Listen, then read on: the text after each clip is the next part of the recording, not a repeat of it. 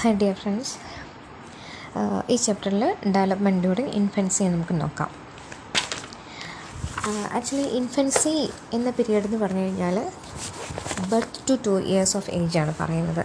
And ഈ ഒരു സമയത്ത് നമ്മൾ ബേബീസിനെ ഇൻഫൻസ് എന്നാണ് വിളിക്കുന്നത്. I N F A N T S infants ഈ ഒരു സമയത്ത് നമുക്ക് പറയാം ഏറ്റവും കൂടുതൽ ഗ്രോത്ത് സംഭവിക്കുന്ന ഒരു സമയമാണ്. അതായത് നമ്മൾ ഓൾറെഡി പറഞ്ഞു ഉണ്ടാകുന്ന ഒരു കുട്ടിക്ക് ഏകദേശം ഒരു around approximately two and half year three to four K G ആണ് വെയിറ്റ് എങ്കിൽ. ഒരു ഏകദേശം ഒരു രണ്ട് വയസ്സൊക്കെ ആകുമ്പോഴത്തേനും ഒരു പന്ത്രണ്ട് പത്ത് പന്ത്രണ്ട് കിലോ വരെ വെയിറ്റ് കൂടുന്നുണ്ട്. അപ്പം ഒരു ഇരു രണ്ടോ മൂന്നോ കിലോ ഉള്ളൊരു കുഞ്ഞാണ് ഒരു ത്രോം ട്വൽവ് കെ ജിയിലേക്ക് എത്തുന്നത്. അപ്പോൾ ഒരു റാപ്പിഡ് ഗ്രോത്ത് ഫേസ് അല്ലേ? വിത്തിൻ അപ്പോൾ അതിനെ നമ്മളിപ്പം എന്താ അതിന്റെ ക്യാരക്ടറിസ്റ്റിക് ആയിട്ട് പറയാം ക്യാരക്ടറിസ്റ്റിക്സ് ആയിട്ട് പറയാൻ പോകുന്നത് it's like these infants grow faster during this time മാത്രമല്ല they are influenced by the interaction with their parents and environment ഒരു കുട്ടി ഉണ്ടായി കഴിയുമ്പം അതിന്റെ പേരൻസ് അതിനെ എത്ര നന്നായിട്ട് നോക്കുന്നു അല്ലെങ്കിൽ അത് എത്രയും നല്ല സ്റ്റിമുലേറ്റിംഗ് ആയിട്ടുള്ള എൻവയോൺമെന്റ് കൊടുക്കുന്നു അത്രയും നല്ല തരത്തിലുള്ള പോസിറ്റീവ് തരത്തിലുള്ള ഗ്രോത്ത് ആയിരിക്കും നമുക്ക് കുഞ്ഞുങ്ങളിൽ കാണാൻ സാധിക്കുക എന്നാണ് അത് ഉദ്ദേശിച്ചത്. പിന്നീട് ഈ ഒരു സമയത്ത് കുഞ്ഞുങ്ങളിൽ നമ്മൾ കാണുന്ന ട്രൈറ്റ്സ് ഉണ്ടല്ലോ. അതായത് സ്വഭാവ സവിശേഷതകളുണ്ടല്ലോ. ചെറിയതായിട്ട് നമ്മൾ വാശിപിടുത്തവും അങ്ങനെയുള്ള കാര്യങ്ങളൊക്കെ. അപ്പം അത് വാശിപിടുത്തം മാത്രമല്ല പല പല കാര്യ കാര്യങ്ങളാണ് ചിലർ ഷൈ ആയിട്ടിരിക്കും. യാ ചിലർ മറ്റുള്ളവരോട് നന്നായിട്ട് ഓപ്പൺ അപ്പ് ആവുന്ന കുട്ടികളായിരിക്കും. അങ്ങനെ. അപ്പോൾ പല പല ട്രൈറ്റ്സ് ഉണ്ട്. അപ്പം അതെല്ലാം ഈ ഒരു സമയത്ത് എന്തെല്ലാം ട്രൈറ്റ്സാണ് കാണിക്കുന്നത് അതനുസരിച്ച് നമുക്ക് കുഞ്ഞുങ്ങൾ ഭാവിയിലേക്ക് ഏതെല്ലാം തരത്തിലുള്ളൊരു പേഴ്സണാലിറ്റി ആയിട്ട് മാറും എന്നുള്ളതിന് നമുക്ക് ഒരു ചെറിയ തോതിൽ നമുക്ക് പ്രൊഡിക്റ്റ് ചെയ്യാൻ സാധിക്കും. അപ്പോൾ എന്താ പറയുക the traits that infants show at this age gives an idea for the prediction about what kind of personality the infant will develop on growing up. Because these traits are relatively permanent അതായത് നമ്മൾ ഈ കൗൺസിലിങ്ങിന് പോയിരിക്കുമ്പോൾ ഒരു പ്രീമോർബിഡ് personality അല്ലെങ്കിൽ ടെമ്പറാമെന്റ് എന്നുകൊണ്ട് നമ്മൾ എഴുതി വെക്കില്ലേ? അതെല്ലാം ഇതിന്റെ അകത്ത് ഐ മീൻ ഈ ഒരു ഇതിനെ ആശ്രയിച്ചാണ് ഇരിക്കുന്നത് കേട്ടോ. അതെ നമുക്ക് പറയാം. ഒരു ഓരോ കുട്ടികളിലും ഗ്രോത്തും ഡെവലപ്മെന്റും ഉണ്ടാവുന്നുണ്ട്. പക്ഷേ ഓരോരോ കുട്ടികളിലും അത് പല തരത്തിലാണ് അതിന്റെ റേറ്റ് ചിലർ പെട്ടെന്ന് വണ്ണവും പൊക്കവും ഒക്കെ വെക്കുന്ന കുട്ടികളായിരിക്കും. ചിലർ വളരെ പയ്യായിരിക്കും വെക്കുന്നത്. ചിലർ വളരെ ചീർഫുള്ളും എക്സ്ട്രോവേർട്ടും ആയിട്ട് കാണപ്പെടുന്നു. ചിലർ ഭയങ്കര നാണക്കാരും ഭയങ്കര എന്തുവാ വളരെ സട്ടിലായിട്ടുള്ള ഇതായിട്ടുള്ള കുട്ടികളായിട്ട് നമുക്ക് കാണാം. ഐ മീൻ അധികം അധികം ഇടപഴകാതെ അങ്ങനെയുള്ള കുട്ടികളായിട്ട് നമുക്ക് കാണാൻ സാധിക്കും. അപ്പോൾ മാത്രമല്ല ഇത് മാത്രമല്ല ഒരു ഇമോഷണൽ പാറ്റേഴ്സ് പാറ്റേൺസിന്റെ ബേസിൽ ഓരോ അമ്മമാരും അവരുടെ കുഞ്ഞുങ്ങളോട് കാണിക്കുന്ന ഒരു ആറ്റിറ്റ്യൂഡ് ഉണ്ടല്ലോ. ഇത് ഓരോ അമ്മമാർക്കും ഒരു മാതൃത്വം എന്ന് പറയുന്നത് ഡിഫറെന്റ് ആയിട്ടുള്ള എക്സ്പീരിയൻസ് ആണ്. അതുകൊണ്ട് തന്നെ അവർ കുഞ്ഞുങ്ങളുടെ അടുത്ത് കാണിക്കുന്നത് വിവിധ തരത്തിലുള്ള ആറ്റിറ്റ്യൂഡ്സ് ആയിരിക്കും. അതായത് ചിലപ്പോൾ ചിലർക്ക് വളരെയേറെ കാലങ്ങൾ കാത്തിരുന്ന് ഉണ്ടാകുന്നൊരു കുട്ടിയായിരിക്കും.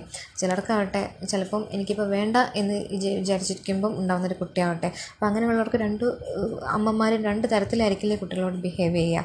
അതാണ് ഇവിടെ ഉദ്ദേശിക്കുന്നത്. അപ്പോൾ നമുക്ക് എന്ത് പറയാൻ സാധിക്കും? ഒരു റിലേഷൻഷിപ്പ് ബിറ്റ്വീൻ ദ പേരൻസ് അതായത് കുട്ടി അവരുടെ കുട്ടിക്ക് അമ്മയുടെയോ അച്ഛന്റെയോ കയ്യിൽ നിന്ന് പേരൻസിന്റെ കയ്യിൽ നിന്ന് കിട്ടുന്ന ഓരോ അപ്രോച്ചും അത് മാത്രമല്ല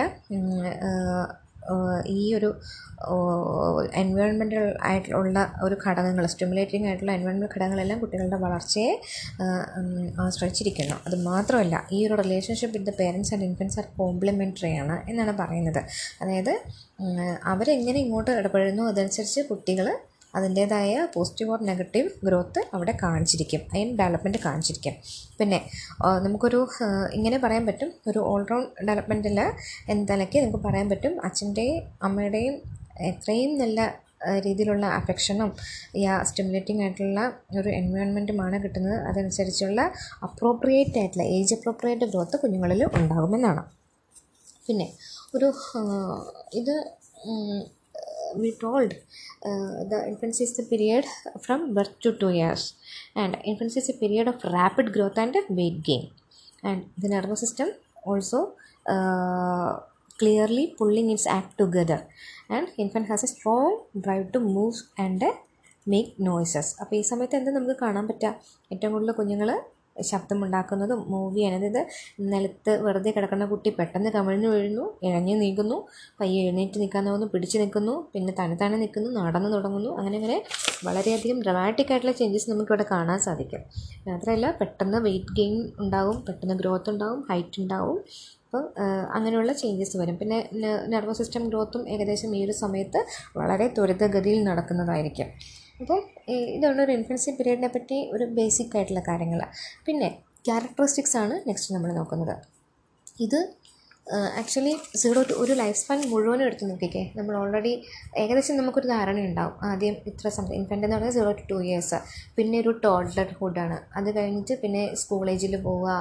പിന്നെ അഡോളസന്റ് ഏജിൽ അപ്പോൾ അഡോളസന്റും സ്കൂൾ ഏജും ഒക്കെ അത്യാവശ്യം നല്ല ദൈർഘ്യമുള്ള കാലഘട്ടമാണ്. അപ്പം കമ്പാരിറ്റീവ്ലി ഇതല്ലേ ഏറ്റവും ഷോർട്ടസ്റ്റ് അപ്പം ഇത് തന്നെയാണ് ഇതിന്റെ ഫസ്റ്റ് ക്യാരക്ടറിസ്റ്റിക്സും ആയിട്ട് പറയാൻ പറ്റുക. അതായത് infancy infancy is the shortest of all development periods പിന്നെ രണ്ടാമത്തേത് the habits and the traits of the infants ഈ ഒരു സമയത്ത് കുട്ടികൾ കാണിക്കുന്ന അവരുടെ ഒരു ക്യാരക്ടറിസ്റ്റിക്സ് ഉണ്ടല്ലോ. ഐ മീൻ ആ ഒരു സ്വഭാവ ഹാബിറ്റ്സ് ആൻഡ് ട്രേഡ്സ് ഉണ്ടല്ലോ. ഈ സ്വഭാവ സവിശേഷതകളുണ്ടോ? അതെല്ലാം അവരുടെ ഫ്യൂച്ചർ ഡെവലപ്മെന്റിനെ നമുക്ക് പ്രിഡിക്റ്റ് ചെയ്യാൻ സാധിക്കും എന്നാണ് പറയുന്നത്. ഈ ഒരു ഹാബിറ്റ്സ് ആൻഡ് ട്രേഡ്സ് വെച്ചിട്ട്. പിന്നെ ഈ ഒരു സമയത്ത് ഗ്രോത്ത് വളരെ ഫാസ്റ്റ് പേസിലായിരിക്കും നടക്കുക.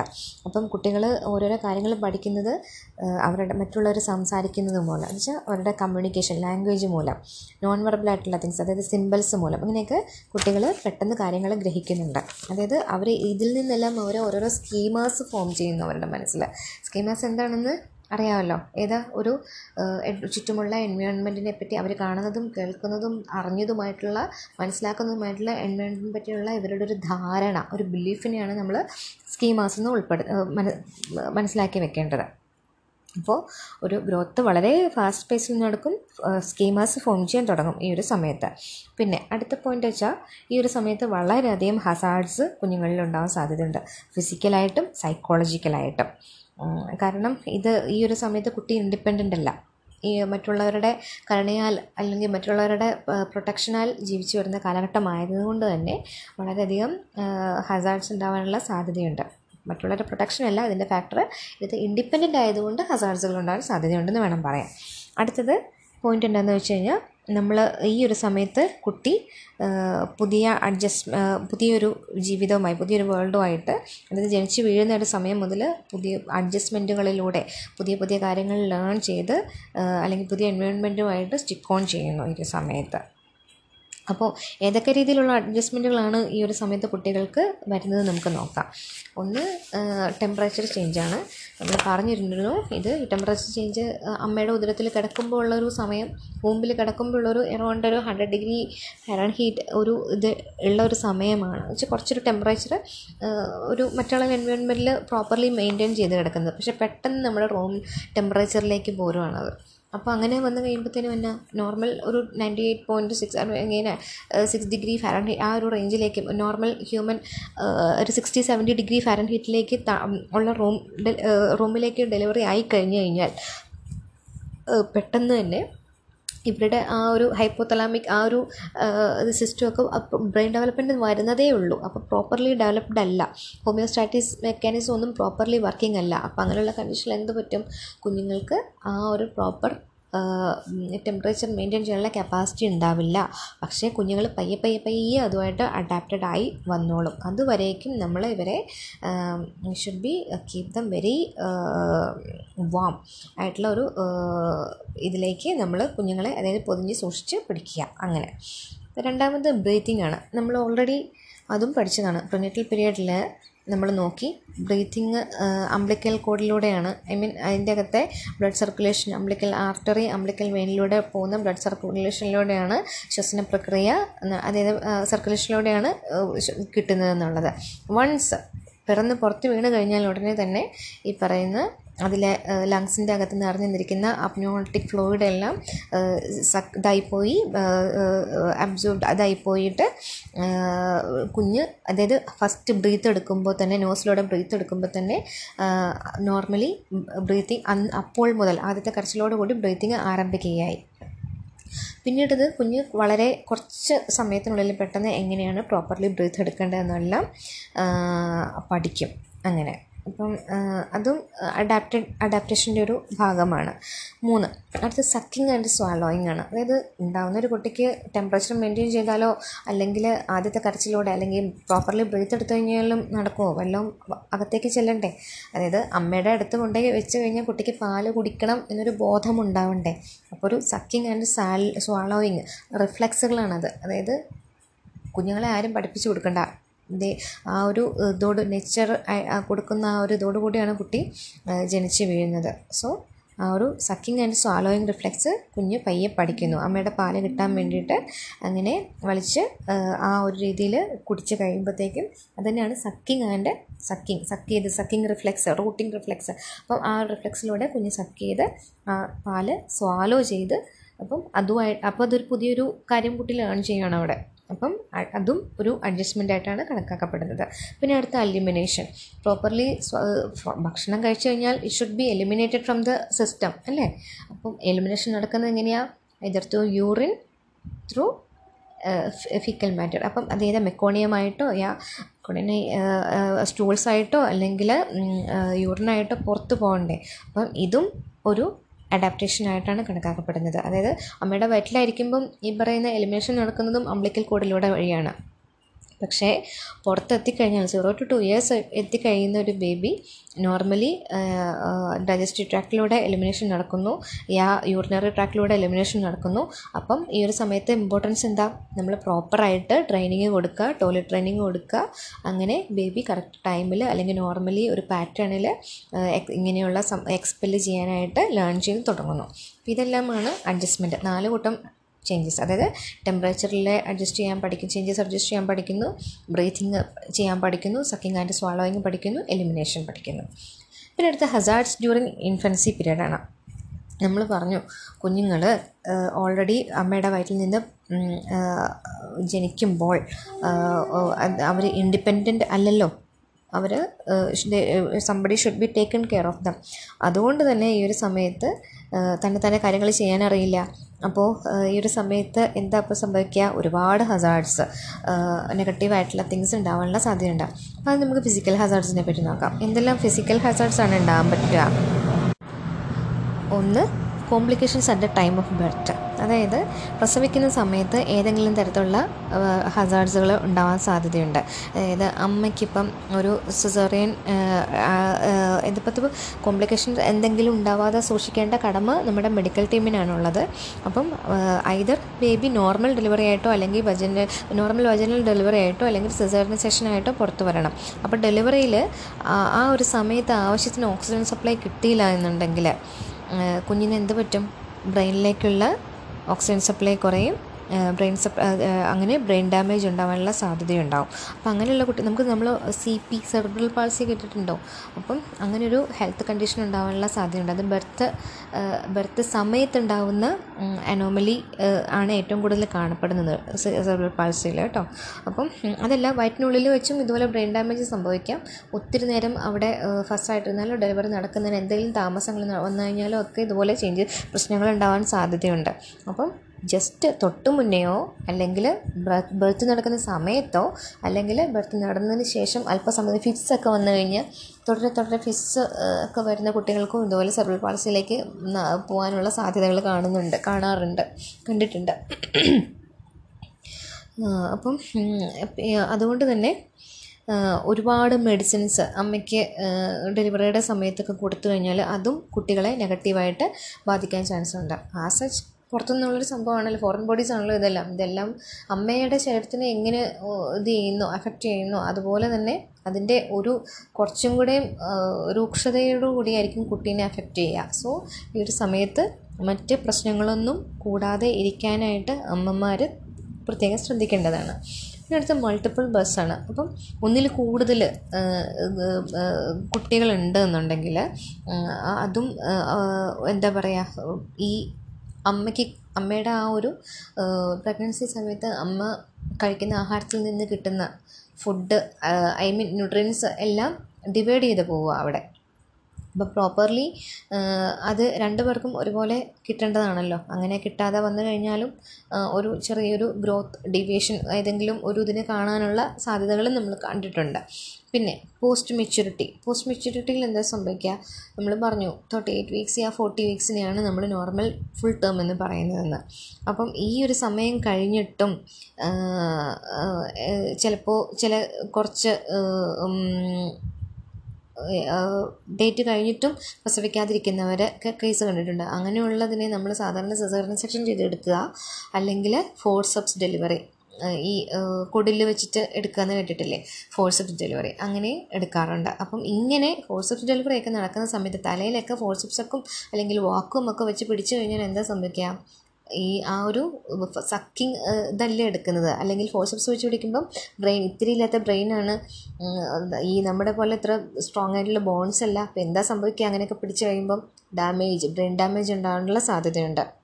അപ്പം അത് നല്ല വിദഗ്ധരായിട്ടുള്ള ആളുകളല്ല അത് യൂസ് ചെയ്യുന്നതെങ്കിൽ ഇൻസ്ട്രുമെന്റ്സ് പ്രോപ്പർലി അല്ല യൂസ് ചെയ്യുന്നതെങ്കിൽ there is a chance of haemorrhage or damage to brain ഇതാണ് പോസ്റ്റ് മെച്യൂരിറ്റിയുടെ അനന്തരഫലം. അടുത്ത പ്രീ മെച്യൂരിറ്റി ചില കുട്ടികൾ നമ്മൾ പറഞ്ഞു മെച്യൂരിറ്റി എത്തുന്നതിന് മുന്നേ പ്രസവിക്കും. അങ്ങനെയുള്ള കുട്ടികളെ പ്രമേച്ചർ ബേബീസ് നമ്മൾ പറയുന്നത്.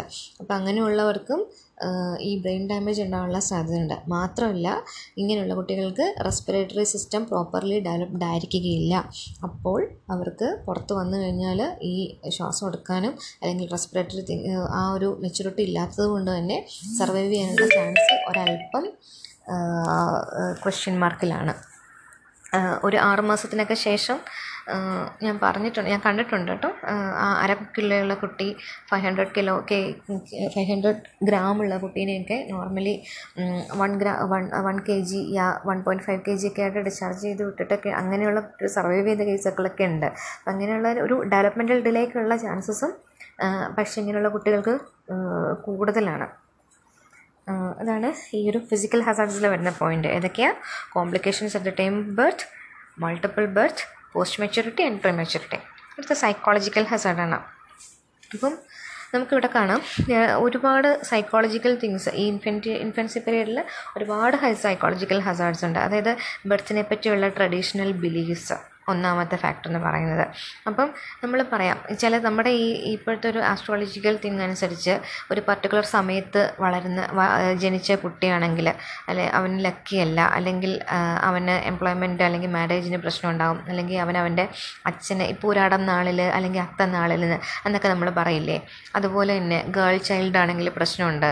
ഉണ്ടായി കഴിഞ്ഞിട്ട് അതായത് ഗേൾ ചൈൽഡ് ഫീമെയിൽ ഫീറ്റിസൈഡൊക്കെ നമ്മുടെ നാട്ടിൽ ഈ പറയുന്ന ഈ ഇത് സെക്സ് ഡിറ്റർമിനേഷൻ ബാൻ ചെയ്യാനുള്ള കാരണം എന്താ? ഈ ഫീമെയിൽ ഫിറ്റിസൈഡ്സിന്റെ ആ ഒരു ഇത് കുത്തനെ വരുന്നതുകൊണ്ടല്ലേ അപ്പം അത് അതും ഒരു ഫാക്ടർ ഒരു ഹസാഡായിട്ടാണ് കണക്കാക്കപ്പെടുന്നത്. അപ്പം ഇതിനൊക്കെ നിരുപദ്രവകാരികളായിട്ടുള്ള കുട്ടികളാണ് ഇതിനൊക്കെ ഇരയാക്കപ്പെടുന്നത്. അതായത് ട്രഡീഷണൽ ബിലീവ്സ് അബൌട്ട് ബെർട്ട് അടുത്തത് ഹെൽപ്ലെസ്നെസ് ആണ്. അപ്പോൾ ഇതെന്താ പറയുക ഒരു അമ്മയോ ഒരു അമ്മമാരെ സംബന്ധിച്ചിടത്തോളം അവർ എനിക്ക് ഫസ്റ്റ് ഡെലിവറി ആണെങ്കിൽ അവർ ആദ്യമായിട്ട് അമ്മയാവുന്നവരായിരിക്കും. അപ്പോൾ അവർക്ക് എങ്ങനെയാണ് കുട്ടികളെ കൈകാര്യം ചെയ്യേണ്ടതെന്ന് അറിയാലായുകയോ വരികയോ അങ്ങനെയൊക്കെ വന്നു കഴിഞ്ഞാൽ കുഞ്ഞുങ്ങൾക്ക് ഒരു നിസ്സഹായാവസ്ഥ വരില്ലേ? അവർക്കറിയില്ല തന്നെ കാര്യങ്ങൾ ചെയ്യാൻ. അപ്പം അപ്പോൾ അവരെ ഗൈഡ് ചെയ്യാൻ ഒക്കെ അമ്മമാരെ പ്രോപ്പർലി ഗൈഡ് ചെയ്ത് അല്ലെങ്കിൽ എങ്ങനെയാണ് പാൽ കൊടുക്കേണ്ടത് അല്ലെങ്കിൽ കുഞ്ഞിനോട്?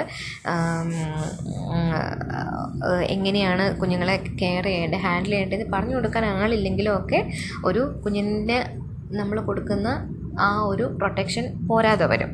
അപ്പം അതും ഒരു സൈക്കോളജിക്കൽ ഹസാർഡാണ് പിന്നെ ആറ്റിറ്റ്യൂഡ് ഓഫ് പേരൻസ് ഇപ്പം ഇതും ഇവിടെ തന്നെ ഒരു ഫാക്ടറായിട്ട് നമുക്ക് പറയാൻ പറ്റുന്നത് എന്താ പേരൻസ് കുട്ടികളെ ആഗ്രഹിച്ചിരിക്കുന്ന ഒരു പേരന്റിനെ പറഞ്ഞ ഒരു കുട്ടി ഉണ്ടായിക്കഴിഞ്ഞാൽ വളരെ സ്നേഹത്തോടും വളരെ താല്പര്യപൂർവം കുഞ്ഞിനെ കൈകാര്യം ചെയ്യും. പക്ഷേ വേണം വേണ്ടാക്കി അതായത് ഇപ്പം പെട്ടെന്ന് ഒരു അൺവാണ്ടഡ് പ്രഗ്നൻസി ആയിട്ട് കയറി വന്നു. അങ്ങനെ ഐ മീൻ അവർ ആഗ്രഹിച്ച സമയത്തല്ലാതെ പ്രഗ്നന്റ് ആയി കഴിയുന്ന ലേഡീസ് ആണെങ്കിലോ അല്ലെങ്കിൽ വർക്കിംഗ് ആയിട്ടുള്ള പേരൻസോ അല്ലെങ്കിൽ എന്താ പറയുക ആൺകുട്ടികളെ പ്രതീക്ഷിക്കുന്ന ഒരു അമ്മമാർക്ക് പെൺകുട്ടിയാണ് ജനിച്ചതെങ്കിലോ അല്ലെങ്കിൽ എന്തെങ്കിലും തരത്തിലുള്ള ശാരീരിക ആവശ്യതകളുള്ള കുഞ്ഞുങ്ങളാണ് ജനിക്കുന്നതെങ്കിലോ ഇങ്ങനെയുള്ള കേസിലൊക്കെ എന്താ സംഭവിക്കുക അപ്പം പേരൻസിന്റെ അല്ലെങ്കിൽ അഡൽസിന്റെ കുഞ്ഞുങ്ങളോടുള്ള ആറ്റിറ്റ്യൂഡ്സ് എങ്ങനെയാണെന്ന് നമുക്ക് പറയാൻ പറ്റില്ല. അങ്ങനെ വന്നു കഴിയുമ്പം ഇവൻ അമ്മയാണ് അച്ഛനാണെന്നൊന്നും പറഞ്ഞിട്ട് കാര്യമില്ല. They may not be able to cope up with the situation and may not be um, take care of uh, the baby to, up to the uh, standard ആ ഒരു ഇതിലേക്ക് കുഞ്ഞിനെ ചിലപ്പോൾ നോക്കാനുള്ള സാധ്യത വളരെ കുറവായിരിക്കും. അതും ഒരു സൈക്കോളജിക്കൽ അസാർഡായിട്ടാണ് കണക്കാക്കപ്പെടുന്നത്. ഇനി നമുക്ക് ഫിസിക്കൽ ഡെവലപ്മെന്റ്സ് എന്തൊക്കെയാണ് കുഞ്ഞുങ്ങളിൽ സംഭവിക്കുന്നത് നോക്കാം. ഇതൊരു ഫാസ്റ്റ് ഗ്രോയിങ് ഫേസ് ആണെന്ന് പറഞ്ഞല്ലോ. അപ്പോൾ നമുക്ക് ആക്ച്വലി ഈ ഒരു സമയത്ത് കുഞ്ഞ് പയ്യെ പയ്യെ മലന്ന് കിടക്കുന്ന കുട്ടി പയ്യെ ചെരിഞ്ഞ് കമിഴ്ന്ന് വിടാൻ തുടങ്ങുന്നു. പിന്നെ ക്രോൾ ചെയ്യാൻ തുടങ്ങുന്നു. അതായത് ഇഴഞ്ഞു നീങ്ങാൻ തുടങ്ങുന്നു. പിന്നെ ഓരോരോ സാധനങ്ങൾ പിക്ക് ചെയ്യാൻ തുടങ്ങുന്നു. നിലത്തെടുക്കുന്ന സാധനങ്ങൾ പിന്നെ കുറച്ച് കഴിയുമ്പോഴത്തേനും മുട്ടുകുത്തി നടക്കാൻ തുടങ്ങുന്നു. അന്നേരം കൊച്ചിന് ഇഷ്ടമുള്ള വഴിക്കൊക്കെ പോവും. ഐ മീൻ വാതിൽ പ്രോപ്പർലി ഇതൊക്കെ ഇട്ട് ശ്രദ്ധിച്ചില്ലെങ്കിൽ കുഞ്ഞുങ്ങൾ പുറത്തോട്ട് ചാടിപ്പോവില്ലേ? ബാത്റൂമിലായിട്ടാണോ കിച്ചണിലേക്കാണോ സ്റ്റോർ എങ്ങോട്ടാണ് പോകേണ്ടതെന്നൊന്നും കുട്ടിക്ക് ഒരു ഐഡിയ ഉണ്ടാവില്ല. എവിടെ വഴി കാണുന്നു അങ്ങോട്ട് പോകുന്നു. അപ്പം ഈ ഒരു സമയത്ത് കുട്ടി എന്താ പറയുന്ന ഒരിക്കലും മടുക്കാതെ ഇവനിങ്ങനെ ഇഴയുകയും റോൾ ചെയ്യുകയും സാധനങ്ങളെല്ലാം അവന് തോന്നിയ വഴിക്കൊക്കെ എന്തൊക്കെ ചെയ്യണമെന്നോ ഇഷ്ടമുണ്ടോ അതുപോലെയൊക്കെ കുട്ടികളെ ചെയ്യുന്നത്. ഒരു സമയത്ത് ഉണ്ടാകുന്ന ഒരു ഫിസിക്കൽ ഡെവലപ്മെന്റ് എന്ന് പറയുമ്പോഴത്തേനും ന്യൂട്രീഷൻ ആവശ്യത്തിനുള്ള ന്യൂട്രീഷൻ ഉണ്ടെങ്കിലല്ലേ ഈ പറഞ്ഞ പ്രോപ്പർ ഗ്രോത്ത് നടക്കുള്ളൂ.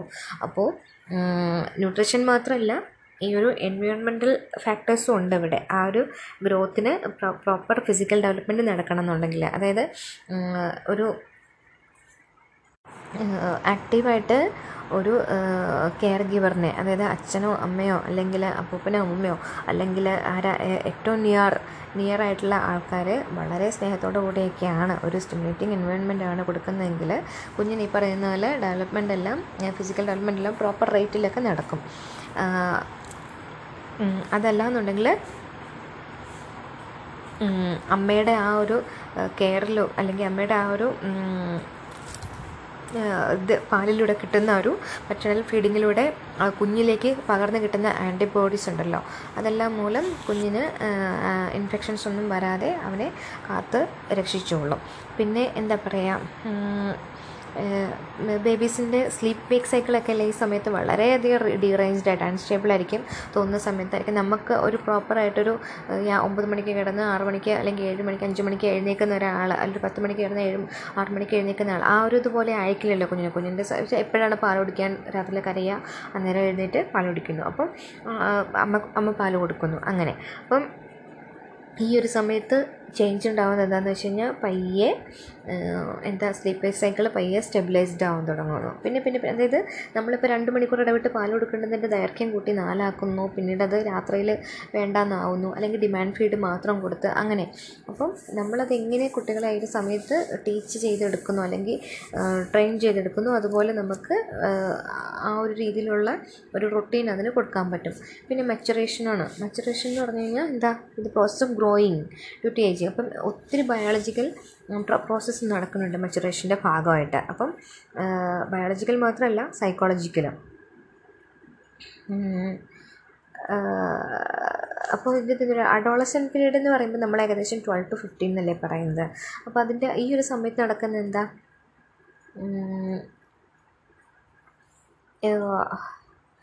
Sorry I'm sorry I'm sorry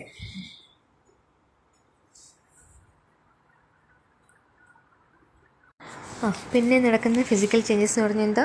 tooth ഇറപ്ഷനാണ് tooth eruption എന്ന് പറയുമ്പോഴത്തേനും ഏകദേശം നമുക്ക് അറിയാം ആറ് മാസം ആകുമ്പോഴത്തേനും പല്ല് മുളയ്ക്കാൻ തുടങ്ങുന്നു ഇറപ്റ്റ് ചെയ്യാൻ തുടങ്ങുന്നു. ഒരു പന്ത്രണ്ട് മാസം അതായത് ഒരു വയസ്സാകുമ്പോഴത്തേനും ഒരു ആറ് പല്ലുകൾ മുകളിൽ നാലെണ്ണം അടിയിൽ രണ്ടെണ്ണം അതായത് ആറ് പല്ലുകൾ വരാൻ തുടങ്ങും.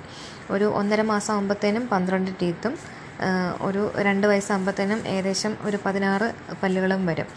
അപ്പം ഒരു രണ്ടര വയസ്സാകുമ്പോഴത്തേനും ഇരുപത് പാൽപ്പല്ലുകളും അതായത് ട്വന്റി ആദ്യത്തെ ട്വന്റി ടീത്തുകൾ പാൽപ്പല്ലുകൾ അതിൽ മിൽക്ക് ടീത്ത് രണ്ടര വയസ്സാകുമ്പോഴത്തേനും എല്ലാം വന്നിരിക്കും എന്നാണ് പറയപ്പെടുന്നത്. പിന്നെ അടുത്തത് ഹൈറ്റാണ്. ഈ ഒരു സമയത്ത് എന്താ ചെയ് ഇതാവുന്നത്?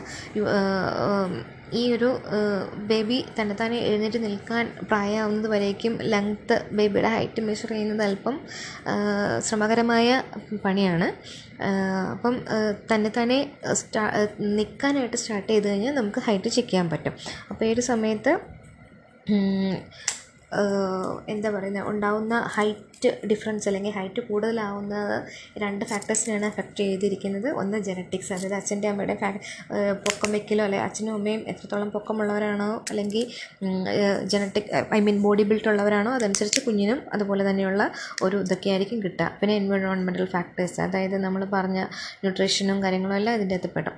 പിന്നെ വെയിറ്റ് പിന്നെ infant doubles is birth weight in six months and triples in a year അതായത് ഇപ്പം ജനിച്ച കുട്ടി മൂന്ന് കിലോയാണ് എന്നുണ്ടെങ്കിൽ ആറ് മാസം കഴിയുമ്പോഴത്തേനും അവന് ആറ് കിലോയാവും. അത് ഒൻപത് കിലോയാവുന്നത് ഒരു കൊല്ലം ആകുമ്പോഴത്തേനും അതായത് എന്താ പറയുന്നത് ആറ് മാസം ആകുമ്പം ഇരട്ടിയാവും. ഒരു കൊല്ലം ആകുമ്പോഴത്തേനും മൂന്നിരട്ടിയാവും അങ്ങനെ. പിന്നെ ബ്രെയിൻ എന്ന് പറയുമ്പം within the brain nerve form before birth അപ്പോൾ നമുക്കറിയാം ഈ ഓൾറെഡി ബ്രെയിൻ സെൽസ് എല്ലാം ഫോം ചെയ്തിട്ടുണ്ടാവും. പക്ഷേ ഒരു മച്ചുറേഷൻ ഇത് അല്ലെങ്കിൽ ആ ഒരു നമ്മുടെ ഒരു സ്കീമ ഡെവലപ്മെന്റ് അല്ലെങ്കിൽ എക്സ്പീരിയൻസിലൂടെ അല്ലെങ്കിൽ ആ കുട്ടി എന്തെല്ലാം കണ്ട് മനസ്സിലാക്കുന്നു അതിന്റെ എൻവയോൺമെന്റിൽ എന്നെല്ലാം ഈ ബർത്തിന് ശേഷമാണല്ലോ ഈ പറയുന്ന സംഭവങ്ങൾ നടക്കുന്നുള്ളൂ. അപ്പോൾ മനസ്സിലാക്കുന്നിടത്തോളം brain interconnections synapses multiply ചെയ്യും. അപ്പോൾ അത് നമ്മൾ എങ്ങനെയെല്ലാം കുട്ടിക്ക് കൂടുതൽ കൂടുതൽ കൂടുതൽ കാര്യങ്ങൾ ക്യൂരിയോസിറ്റി ഉണ്ടാക്കുന്ന കാര്യങ്ങളിലേക്ക് കുട്ടികളെ നയിക്കുന്നു അതനുസരിച്ച് അവരുടെ ആ ഒരു ഇന്റർ കണക്ഷൻസ് എല്ലാം മൾട്ടിപ്ലൈ ചെയ്തു വരുന്നു.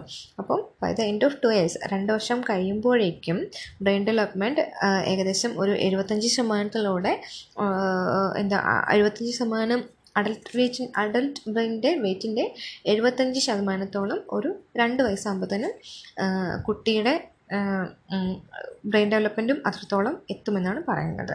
എഴുപത്തഞ്ച് ശതമാനത്തോളം.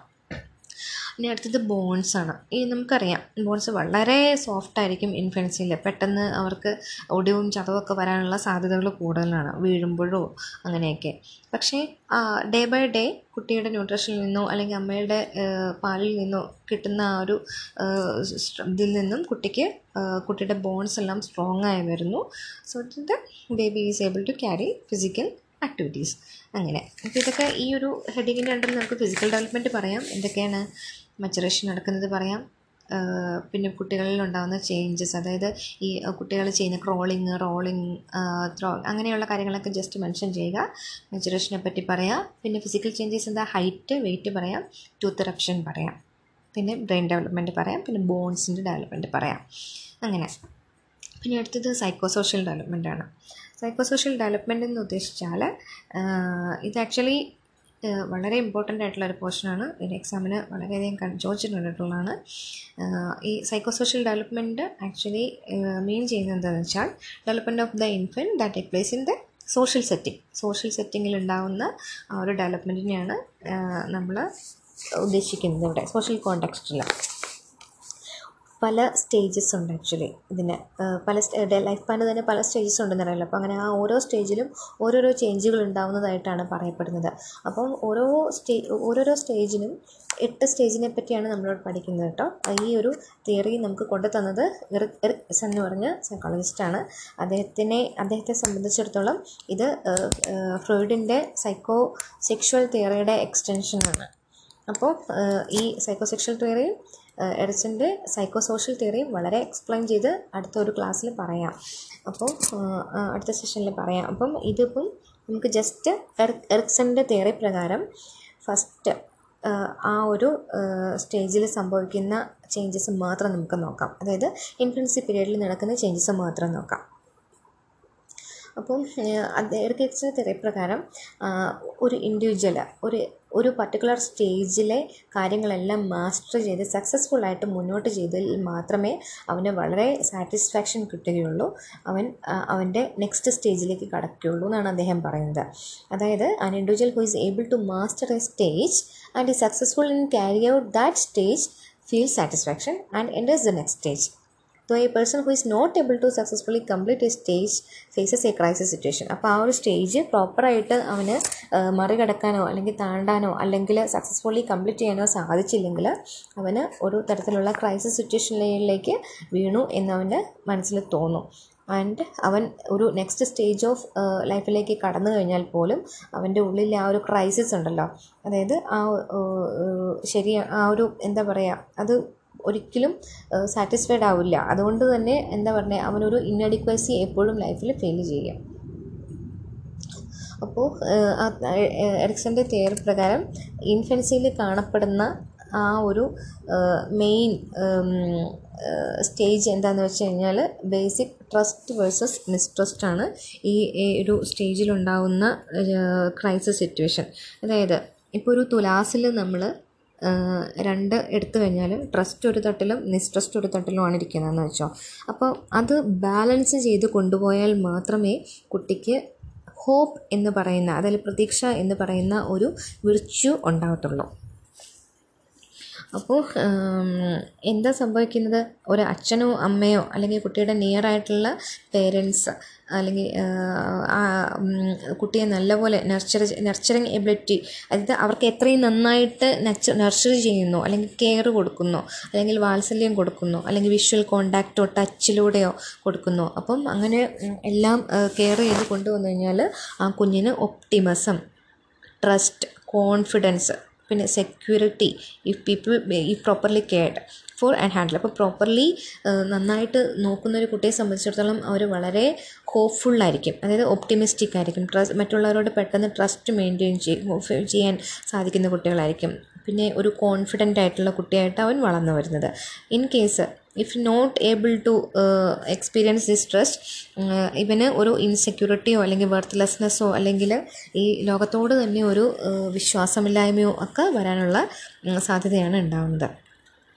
എറിക്സൺ ഇങ്ങനെയാണ് പറഞ്ഞിരിക്കുന്നത്. അപ്പം an individual enters a stage and if he is able to successfully negotiate through ഈ stage he develops an ego identity അപ്പോൾ ഇവിടെ പറയുന്ന ഈഗോ ഐഡന്റിറ്റി എന്ന് പറയുന്നത് എന്തുവാണ്?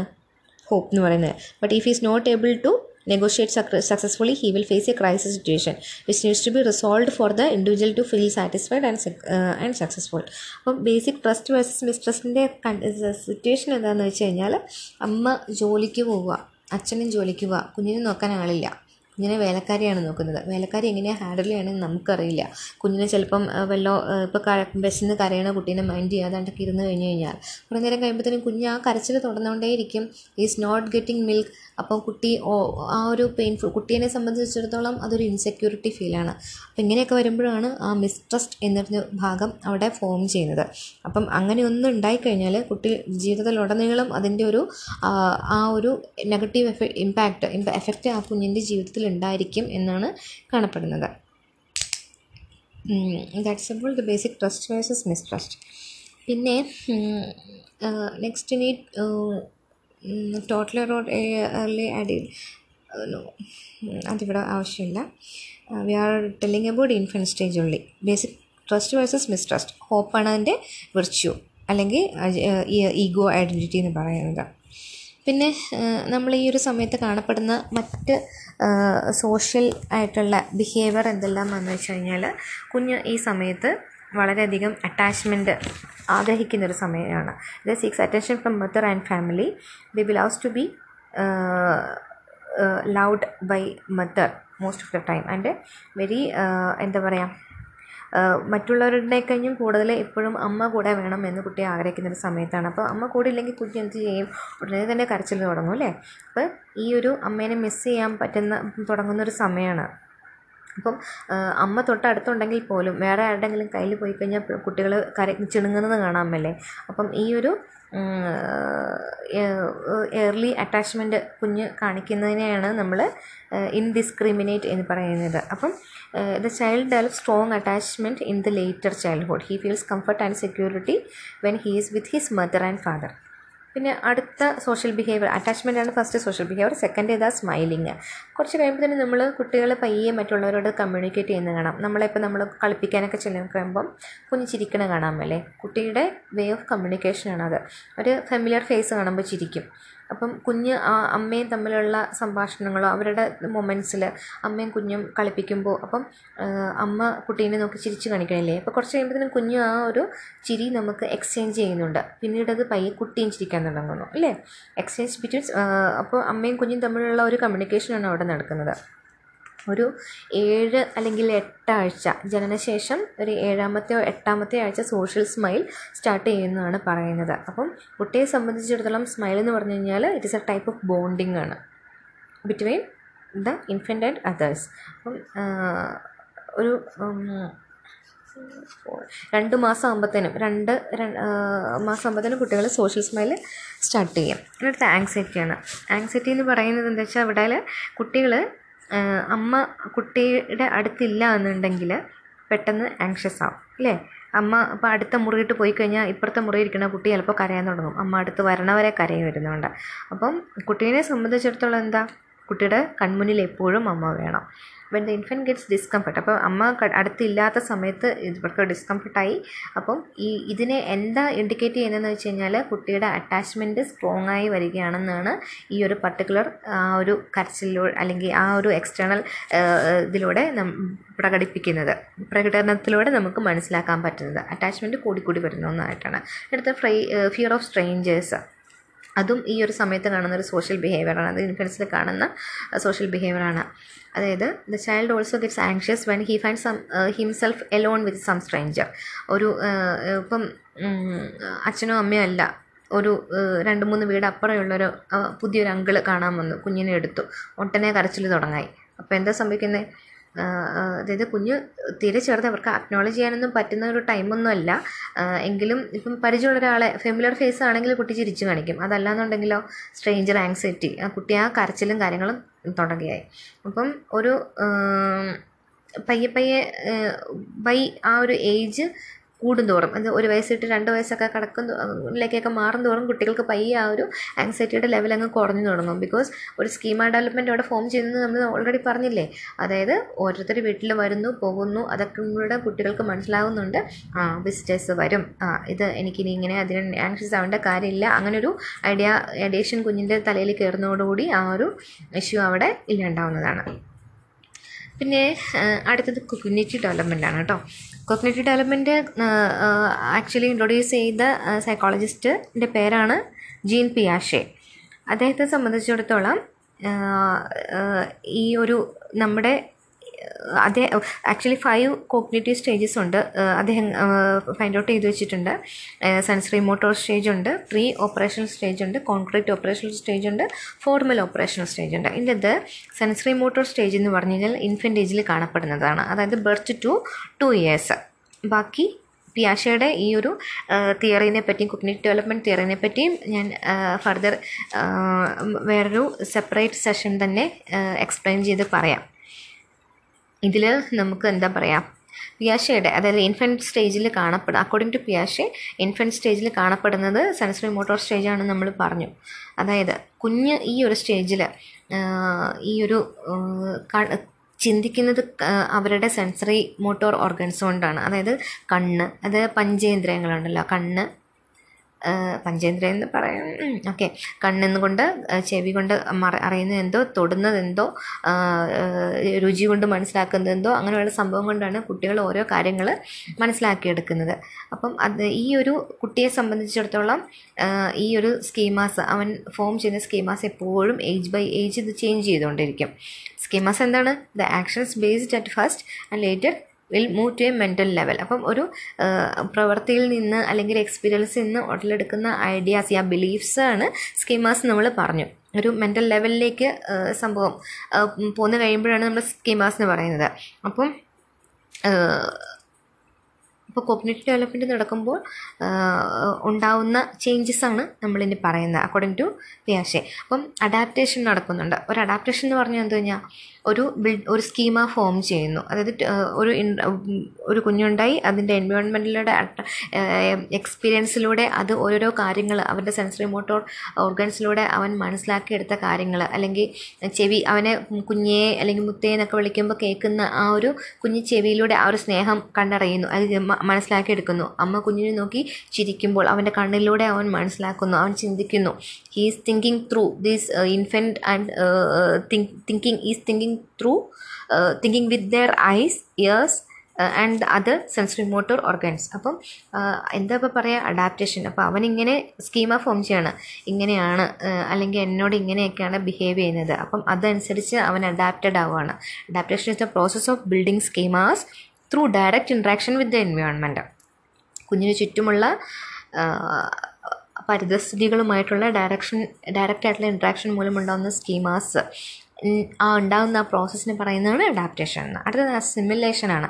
അസിമുലേഷൻ എന്ന് പറഞ്ഞാൽ എന്താ it is a part of the adaptation in which external world is interpreted through existing schemas അതായത് പുറമേയുള്ള അതായത് അമ്മ എല്ലാ ദിവസവും ചിരിച്ചു കാണിക്കുന്നു. അച്ഛൻ എല്ലാ ദിവസവും വന്നിട്ട് വളരെ സീരിയസ് ആയിട്ടുള്ള മുഖം കാണിച്ചിട്ട് പോകുന്നു സോ കുട്ടിക്ക് എന്താ മനസ്സിലാക്കാൻ പറ്റുക അമ്മ ഈസ് വെരി കൂൾ ആൻഡ് അച്ഛൻ ഈസ് ലിറ്റിൽ സീരിയസ് ആ ഒരു ടൈപ്പിലുള്ള ആ ഒരു എന്താ പറയുക എക്സ്റ്റേണൽ വേൾഡിൽ അത് പുറത്തുനിന്ന് കുട്ടിയെ സംബന്ധിച്ചിടത്തോളം ഈ രണ്ട് ഫാക്ടേഴ്സ് അച്ഛൻ അമ്മ എന്ന് പറയുന്ന രണ്ട് വ്യക്തികൾ രണ്ട് തരത്തിലാണ് ഇൻട്രാക്ട് ചെയ്യുന്നത് കുട്ടിയോട്. അപ്പം അതനുസരിച്ച് അവൻ പുതിയ പുതിയ കാര്യങ്ങൾ എക്സിസ്റ്റിംഗ് സ്കീം അത് ഓരോന്ന് ഇന്റർപ്രിറ്റ് ചെയ്തെടുക്കുകയാണ്. അതിന് പറയുന്ന പേരാണ് അസിമിലേഷൻ എന്ന. അടുത്ത അക്കോമഡേഷൻ ആണ് ആസ് അക്കോമഡേഷൻ എന്ന് പറഞ്ഞു കഴിഞ്ഞാൽ അഡാപ്റ്റേഷന്റെ മറ്റൊരു പാർട്ടാണ് ഇവിടെ എന്താ സംഭവിക്കുന്നത് വെച്ചാൽ പുതിയ പുതിയ സ്കീമാസ് അക്കോമഡേഷനിൽ പുതിയ സ്കീമാസ് നേടാൻ കൊടുക്കുന്ന ഇതാണ്. അതായത് ഇപ്പം അമ്മ രണ്ട് ദിവസം ചിരിച്ചു. മൂന്നാമത്തെ ദിവസം അമ്മ ഭയങ്കര ടെൻഷൻ അടിച്ചിരുന്നു. അപ്പം അമ്മ ഈസ് നോട്ട് ഏബിൾ ടു അമ്മയ്ക്ക് എന്തെങ്കിലും പർട്ടിക്കുലർ കാരണങ്ങളാൽ അല്ലെങ്കിൽ അമ്മയ്ക്ക് പനിയായി അമ്മയ്ക്ക് പഴയ പോലെ കുഞ്ഞിനെ കെയർ ചെയ്യാൻ പറ്റില്ല അമ്മ അങ്ങ് മാറി നിന്നു. അപ്പോൾ കുട്ടിയുടെ സംബന്ധിച്ചിടത്തോളം എന്താ ആ ഒരു പുതിയ എക്സ്പീരിയൻസ് ആണ്. ആ ഒരു ഫീവർ ഫീവറിഷായി അമ്മ വന്നില്ല എന്ന് പറയുമ്പോൾ കുട്ടിയെ സംബന്ധിച്ചിടത്തോളം അത് പുതിയൊരു സ്കീം ഐഡിയേഷനാണ് അവിടെ കിട്ടുന്നത്. അപ്പം പനി ആയതെന്നൊന്നും കുഞ്ഞിന് പനി ആയതുകൊണ്ടാണെന്നൊന്നും അറിയില്ല. ബട്ട് പെട്ടെന്നൊരു ദിവസം അമ്മ അങ്ങോട്ട് മാറി നിന്നു. അപ്പോൾ അങ്ങനെ ഒരു ഏഹ്, അത് എന്തോ കാരണത്താൽ ആ ഒരു പുതിയൊരു ഐഡിയ ആണ് അവിടെ വരുന്നത്. അപ്പം അങ്ങനെ വരുമ്പോൾ എന്താ ഓൾഡ് പഴയ പഴയ ഉണ്ടായിരിക്കണം അമ്മ എപ്പോഴും എന്റെ കൂടെയുണ്ട് എന്ന് ഉണ്ടായേക്കുന്ന ആ ഒരു സ്കീം ജസ്റ്റ് ഒന്ന് പുറകിലേക്ക് മാറ്റി വെച്ചു. അമ്മ ചിലപ്പോഴൊക്കെ എന്റെ അടുത്ത് നിന്ന് മാറി നിന്നേക്കാം എന്ന ഒരു ഐഡിയേഷൻ എന്നൊരു സ്കീം അവിടെ കുഞ്ഞിന്റെ അടുത്ത് മനസ്സിലേക്ക് വരുന്നു. അപ്പം എന്താ ചെയ്യുന്നത് അഡാപ്റ്റേഷന്റെ പാട്ടാന്ന് പറഞ്ഞു ഓൾറെഡി അല്ലേ അപ്പം ഈ കേക്കിന്റെ മേളിൽ ഐസിങ് ഇട്ട് എന്ന് പറയുന്ന പോലെ ആ പഴയ ആ ഒരു സ്കീമയുടെ മേളിൽ പുതിയ സ്കീമ വന്ന് മൂടുകയാണ്. അപ്പോൾ new schemas are created and old ones are adjusted to produce a better fit with the environment അപ്പോൾ ഈ ഒരു പ്രോസസ്സിനാണ് നമ്മൾ അക്കോമഡേഷൻ എന്ന് പറയുന്നത്.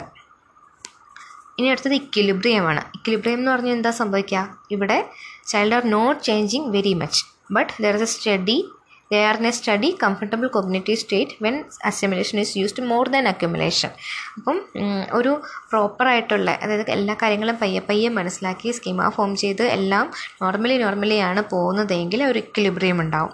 പക്ഷെ പെട്ടെന്നൊരു ഇതിൽ ഒരു റാപ്പിഡ് ചേഞ്ച് ആയിട്ടുള്ള ഒരു സിറ്റുവേഷനാണ് വരുന്നതെങ്കിൽ കുട്ടികൾക്ക് പയ്യെ പയ്യെ ആ, ഒരു കാര്യങ്ങൾ മനസ്സിലാക്കിയിടുന്ന പോലെയല്ല. പെട്ടെന്ന് വരുമ്പോൾ ഒരു ഷോക്ക് വരുമല്ലോ എല്ലാ കാര്യത്തിനോടും. അപ്പോൾ അതുപോലെ ഒരു ഡിസെക്വിലിബ്രിയം വരാനുള്ളൊരു സാധ്യതയുണ്ട്. അപ്പോൾ ഈ ഇക്വിലിബ്രിയത്തിൽ നിന്നും ഡിസെക്വിബ്രിയത്തിലേക്കുള്ള ഒരു ബാക്ക് ടു ആൻഡ് ഫോർത്ത് അല്ലെങ്കിൽ ഫോർത്ത് ഈ ബാക്ക് ആൻഡ് ഫോർത്ത് മൂവ്മെന്റ് മൂലം ഐ മീൻ ആ ഒരു ഇപ്പം തുലാസിൽ നമ്മൾ അപ്പുറം ഇപ്പുറയും കട്ടയും ഒരു സംഭവം ഇട്ടിട്ട് നമ്മൾ തൂക്കി നോക്കില്ലേ? അതുപോലെ ആ ഒരു രണ്ടും തമ്മിലുള്ള ഇക്ലിബ്രിയം ഡിസലിബ്രിയം ഇക്വിലിബ്രിയം ആ ഒരു സ്റ്റേജിലൂടെയാണ് ഡെവലപ്മെന്റ് കടന്നു പോകുന്നതും എഫക്റ്റീവ് സ്കീമാസ് ഫോംഡ് ആവുന്നതും ഒരു വ്യക്തിയുടെ മനസ്സിൽ. പിന്നെ പിയാഷയുടെ ഈ സെൻസറി മോട്ടോർ സ്റ്റേജ് ഈ ഒരു നമുക്ക് എങ്ങനെയുള്ള ചേഞ്ചസ് ആണ് ഒരു കുഞ്ഞിൽ സീറോ ടു ടു ഇയേഴ്സ് ആയിട്ടുള്ള ഉള്ള കുട്ടിയിൽ ഉണ്ടാവുന്ന ഫീച്ചേഴ്സ് ഉണ്ടാവുന്ന ചേഞ്ചസ് നമുക്ക് നോക്കാം. ഒന്ന് സർക്കുലർ റിയാക്ഷൻസ് ആണ്. അതായത് circular reactions are the means by which infants explore the environment and build schemas by trying to repeat chance events caused by their own motor activity അപ്പം എന്താ പറയുക അതിൽ കുട്ടി കുട്ടിയുടെ എൻവയോൺമെന്റിനെ എങ്ങനെ ഏതെല്ലാം രീതിയിൽ മനസ്സിലാക്കുന്നോ അല്ലെങ്കിൽ ഒരു സ്കീമ ഫോം ചെയ്യുന്നു അതെല്ലാം ഈ ഇങ്ങനെ ഇങ്ങനെയുള്ള റിയാക്ഷൻസ് അതായത് വീണ്ടും വീണ്ടും ആവർത്തിക്കുന്ന ഓരോരോ പർട്ടിക്കുലർ ആയിട്ടുള്ള ആക്ഷൻസിൽ നിന്നാണ് എന്നാണ് പറയപ്പെടുന്നത്. എന്താ പറയുക ഫസ്റ്റ് ഇത് ആക്ച്വലി കുഞ്ഞിന്റെ ബോഡിയിൽ നിന്ന് തന്നെയാണ് കുഞ്ഞ് ആക്ച്വലി ഫസ്റ്റ് ഐഡന്റിഫൈ ചെയ്യുന്നത്. പിന്നെ അവർ പയ്യെ പയ്യെ മറ്റുള്ള ഒബ്ജക്ട്സിനെയോ അല്ലെങ്കിൽ മറ്റുള്ള കാര്യങ്ങൾ വ്യക്തികളെയോ യൂസ് ചെയ്യുന്നതിലൂടെ ഒബ്ജക്റ്റിലൂടെ മാനിപ്പുലേറ്റ് ചെയ്യുന്നതിലൂടെയോ എല്ലാം പയ്യെ പയ്യെ മനസ്സ് അവന്റെ എൻവയോൺമെന്റ് അവൻ യൂട്ടിലൈസ് ചെയ്യുന്നതിലൂടെ അവൻ പഠിക്കുന്നു.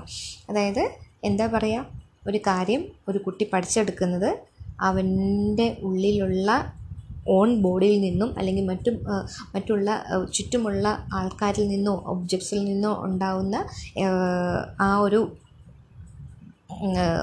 ഇൻട്രാക്ഷൻ ഉണ്ടല്ലോ. അതുമൂലവും എക്സ്പീരിയൻസിലൂടെ ഉണ്ടാകുന്ന സ്കീമാസ് മൂലവും തുടരെ തുടരെ ഉണ്ടാകുന്ന ആ ഒരു ചാൻസ് എവൻസിൽ നിന്നും ഒക്കെയാണ് കുട്ടി മനസ്സിലാക്കിയെടുക്കുന്നത്. അതുകൊണ്ടാണ് അതിനെ സർക്കുലർ റിയാക്ഷൻ എന്ന് പറയുന്നത്. അപ്പം സെൻസറി മോട്ടോർ സ്റ്റേജിലുണ്ടാകുന്ന ഫർദർ പോയിന്റ്സ് ഏതൊക്കെയാണെന്ന് വെച്ചാൽ one two three four six ആ സിക്സ് പോയിന്റ്സ് പറയുന്നുണ്ട് ഇതിൽ റിഫ്ലക്സീവ് ആണ്. പിയാഷ regarded new born reflexes are the building blocks of sensory motor intelligence അദ്ദേഹത്തെ സംബന്ധിച്ചിടത്തോളം സെൻസറി മോട്ടോർ ഇന്റലിജൻസിന്റെ ബിൽഡിംഗ് ബ്ലോക്സ് ആണ് ഈ പറയുന്ന ന്യൂ ബോൺ റിഫ്ലക്സ് എന്ന് പറയുന്നത്. ന്യൂ ബോൺ റിഫ്ലക്സ് എന്ന് പറഞ്ഞാൽ എന്തൊക്കെയാണ്? റൂട്ടിംഗ് റിഫ്ലക്സ് അതായത് കവളിലൂടെ പയ്യെ നമ്മൾ കൈവിരൽ ഓടിച്ച് കഴിഞ്ഞാൽ കുട്ടി വാ തുറന്ന് ആ സൈഡിലേക്ക് ഏത് സൈഡിൽ കൂടെയാണോ കൈ വിരൽ ഓടിച്ചത് ആ സൈഡിലേക്ക് വാ തുറന്ന് തരും. ഇതാ പാലാണെന്നുള്ളൊരു ഐഡിയേഷനിൽ അപ്പം ആദ്യം ആദ്യം കുട്ടികൾക്ക് വരുന്ന ഇങ്ങനെയുള്ള റിഫ്ലക്സിലൂടെ ഉണ്ടാകുന്ന സ്കീമാസ് എന്താണ്? അപ്പോൾ ആദ്യം കുഞ്ഞ് സക്ക് ചെയ്യും. പിന്നെ പയ്യെ കയ്യിൽ പിടിക്കാൻ നോക്കും ഗ്രാസ്പ് ചെയ്യാൻ നോക്കും. പിന്നെ look in much the same way no matter what's up പിന്നെ അങ്ങനെ ഓരോരോ ചേഞ്ചസ് വരുന്നുണ്ട്. അതാണ് റിഫ്ലക്സീവ് സ്കീമാസിൽ പെടുന്നത്. അടുത്ത പ്രൈമറി സർക്കുലർ റിയാക്ഷനാണ് അതായത് first learned adaptations infant develop simple motor skill and changes their behaviour response to എൻവയോൺമെന്റൽ demands അതായത് നമ്മളൊരു കിലുക്ക് ഇട്ട് കൊടുത്തു കുഞ്ഞിന്. അപ്പം കുഞ്ഞ് അത് വെച്ചിട്ട് പയ്യെ കളിക്കുന്നു. അപ്പം പിന്നെ അടുത്തത് എന്താ പറയുന്നത് അവന്റെ ബിഹേവ് പുതിയ ഒരു എൻവയോൺമെന്റ് വേറെ വേറൊരു ചേ എന്തെങ്കിലും ഒരു പർട്ടിക്കുലർ സിറ്റുവേഷൻ മൂലം അല്ലെങ്കിൽ നമ്മൾ ഇപ്പം കിലുക്കം കൊടുത്തു എന്ന് വെച്ചു ആദ്യം. ആദ്യം അത് കയ്യിലെടുത്ത് വാങ്ങിച്ചു. കുട്ടീനെ സംബന്ധിച്ചിടത്തോളം അധികം മെമ്മറി അധികം തങ്ങി നിൽക്കില്ലല്ലോ. വേറെ എന്തെങ്കിലും സാധനം കാണുമ്പോൾ അതിട്ടിട്ട് അതിന്റെ വേറെ എന്തിന്റെ പുറകെ പോകുന്നു അപ്പം first circular reactions are primary in that they are oriented towards the infants own bodies and motivated by basic needs ഇതെന്ന് പറഞ്ഞു കഴിഞ്ഞാൽ ബേസിക് നീഡ്സ് ആദ്യം ഐ മീൻ ഇത് കുറച്ചും കൂടി സിമ്പിളായിട്ട് പറഞ്ഞു കഴിഞ്ഞാൽ ആദ്യത്തെ റിഫ്ലക്സീവ് സ്കീമ എന്ന് പറയുന്നത് റിഫ്ലക്സിൽ നിന്ന്.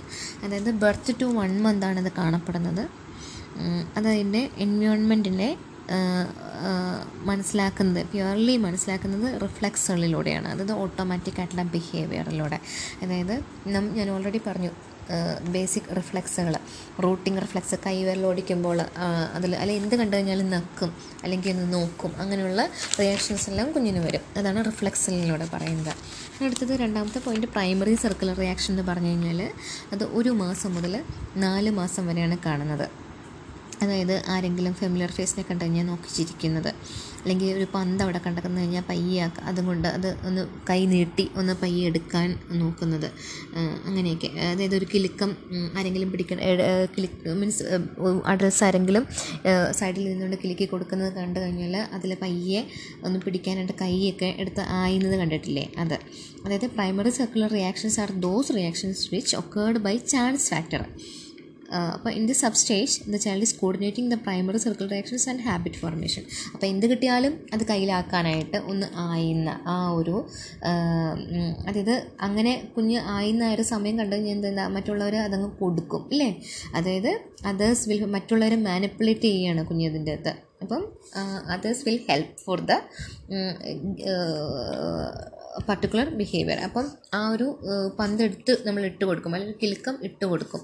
അങ്ങനെ ആ ഒരു ഇതിനെ പറയുന്നതാണ് പ്രൈമറി സർക്കുലർ റിയാക്ഷൻ ഇത് ഒന്ന് മുതൽ നാല് മാസം വരെയാണ് കാണപ്പെടുന്നത്. അടുത്ത സെക്കൻഡറി സർക്കുലർ റിയാക്ഷനാണ് അപ്പം എന്താ പറയുക കുട്ടി ഇപ്പം എന്തെങ്കിലും സംഭവം കണ്ടു അത് നോക്കി. അപ്പം നോക്കുകയാണ് ഇവിടെ. അപ്പം in the substage the infant begins to shift his focus from himself for herself towards the outward he repeats the action which brings interesting pleasant results for himself for herself അതായത് ഇപ്പം ഞാനിപ്പോൾ എന്താ പറയുക ഇപ്പോൾ കുട്ടിക്ക് നമ്മളൊരു പേന കൊടുത്തു. അപ്പോൾ പേന കൊടുത്തപ്പോൾ ആ കൊച്ച് വീണ്ടും വീണ്ടും അതിന് പേ നമ്മൾ പേന കൊണ്ട് എഴുതുക.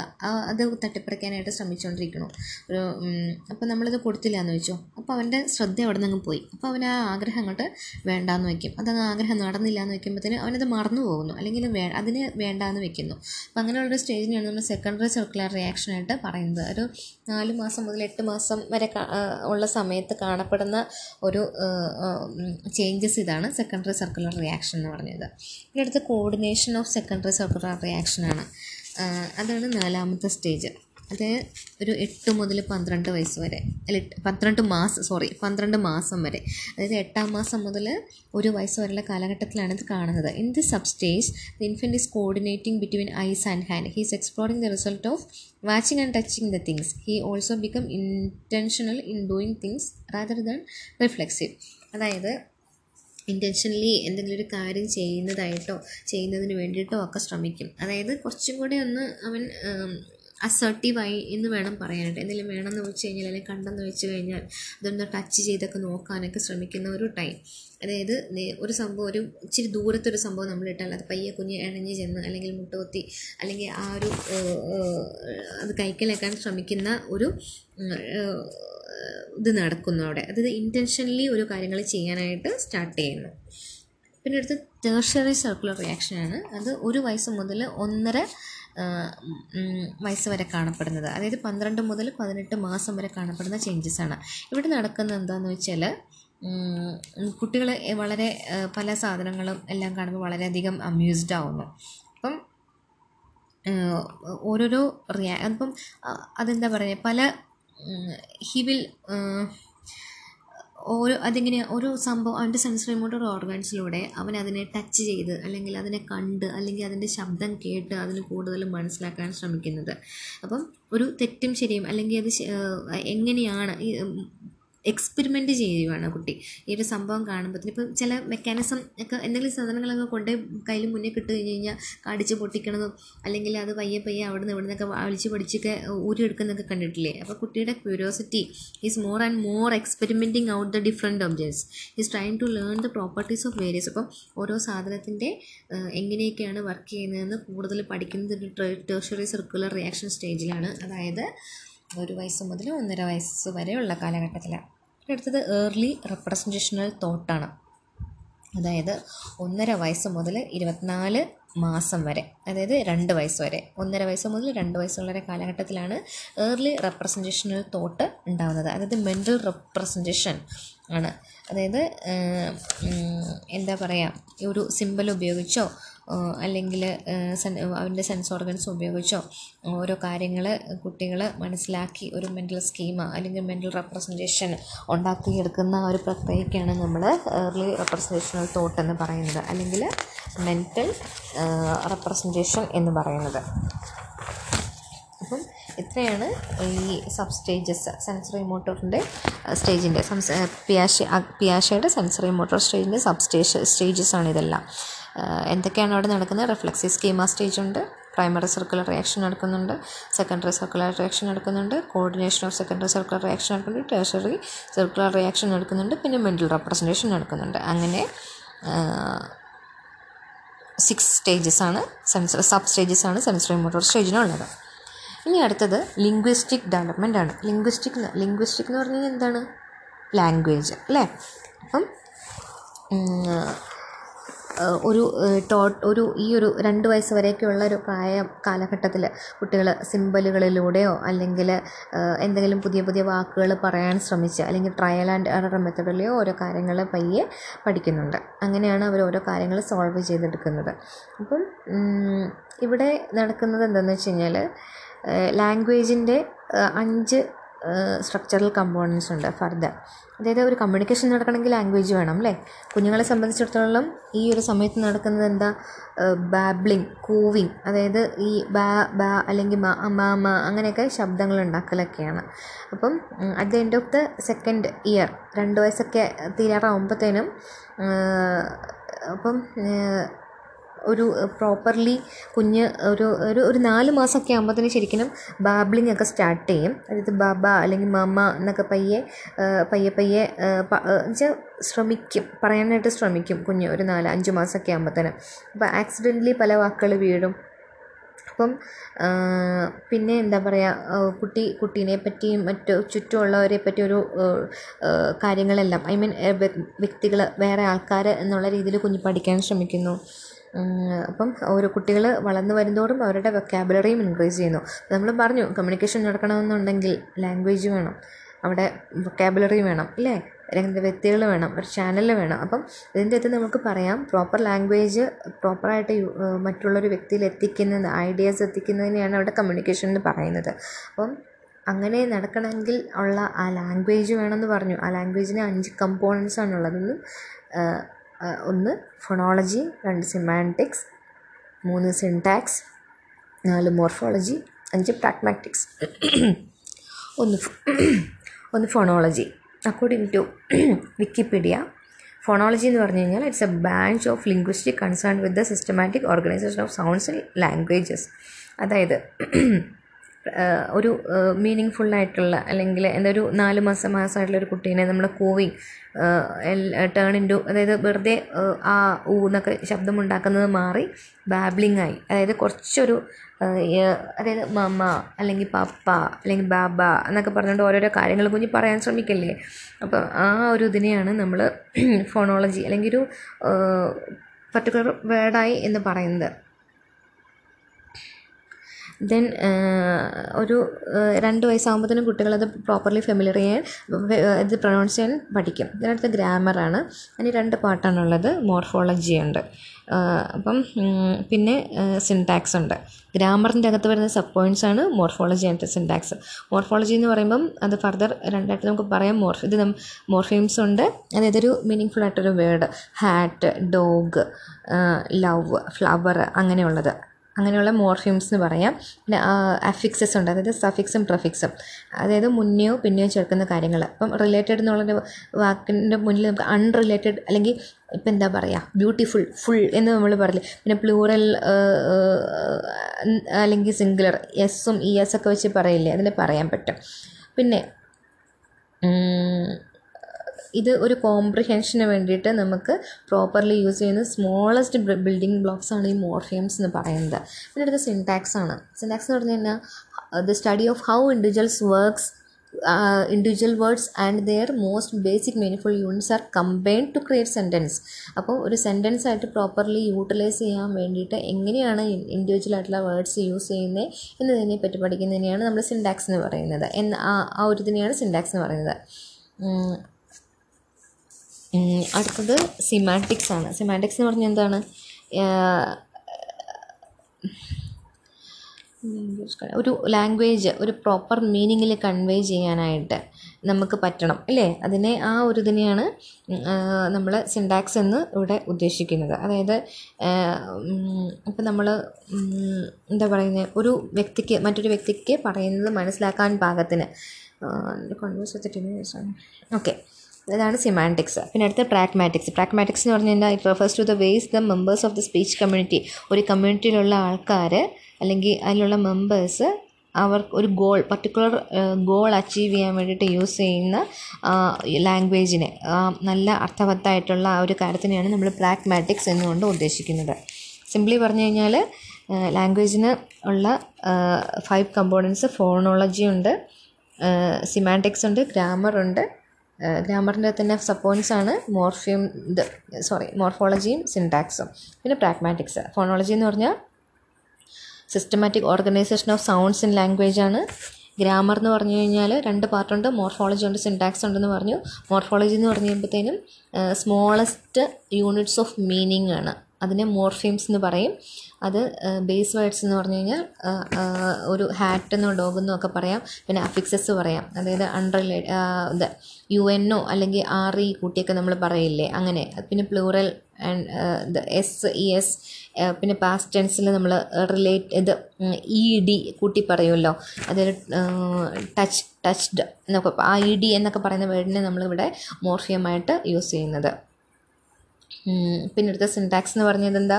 How individual words and their most ബേസിക്കിൽ basic meaning full units are compared to create sentences is known syntax ഒരു സെന്റൻസ് പ്രോപ്പർലി ഇതിന് ഇത് പറയുന്നതിനാണ് സിൻടാക്സ് എന്ന് പറയുന്നത്. അതായത് എക്സാമ്പിൾ പറഞ്ഞു കഴിഞ്ഞാൽ the baby hit the ball അല്ലെങ്കിൽ the ball was hit by the baby ഇങ്ങനെ ഒരു മീനിങ് ഫുൾ സെന്റൻസ് ഉണ്ടാക്കി എടുക്കുന്ന പറയുന്നത് സിൻടാക്സ് സിമാറ്റിക്സ് എന്ന് പറയുമ്പോഴത്തേനും നോ ഗ്രാമാറ്റിക് സ്ട്രക്ചറിന്റെത് മാത്രമല്ല മറ്റ് പ്രശ്നങ്ങളൊന്നും കൂടാതെ ഒരു അണ്ടർസ്റ്റാൻഡ് ചെയ്യാൻ പാകത്തിന് ഒരു എന്താ പറയുക ways in which the language conveys a meaning it is our understand അപ്പോൾ ഒരു ഇപ്പോൾ ഫ്രേസസ് ഒക്കെ നമ്മൾ പറയില്ലേ?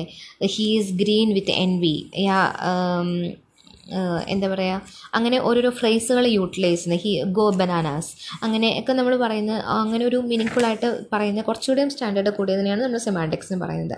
പിന്നെ പ്രാഗ്മാറ്റിക്സ് എന്ന് പറയുന്നത് എന്താ? It refers the to the ways the members of the speech committee achieve their goal using language ഒരു പർട്ടിക്കുലർ കമ്മ്യൂണിറ്റിയിലെ മെമ്പേഴ്സ് എല്ലാവരും ഒരു നല്ല മീനിങ് ആയിട്ടുള്ള ആ ഒരു പർട്ടിക്കുലർ ഗോൾ ഓറിയന്റഡ് ആയിട്ട് ആ, അതിനെ സംസാരിക്കുമ്പോഴാണ് നമ്മൾ അതിനെ പ്രാഗ്മാറ്റിക്സ് എന്ന് പറയുന്നത്. അപ്പോൾ ഈ ചാപ്റ്റർ വളരെ ഇത്രയേ ഉള്ളൂ. ഇതിന്റെ നമ്മൾ നോക്കുന്നത് ഇൻഫൻസി പീരീഡ് അതിൽ സൈക്കോ സോഷ്യൽ ഡെവലപ്മെന്റ് ഉണ്ട് കൊഗ്നേറ്റീവ് ഡെവലപ്മെന്റ് ഉണ്ട് ലിംഗ്വിസ്റ്റിക് ഡെവലപ്മെന്റ് ഉണ്ട് പിന്നെ ഫിസിക്കൽ ഡെവലപ്മെന്റ് ഉണ്ട്. ഇത്രയും കാര്യങ്ങളാണ്. Thank you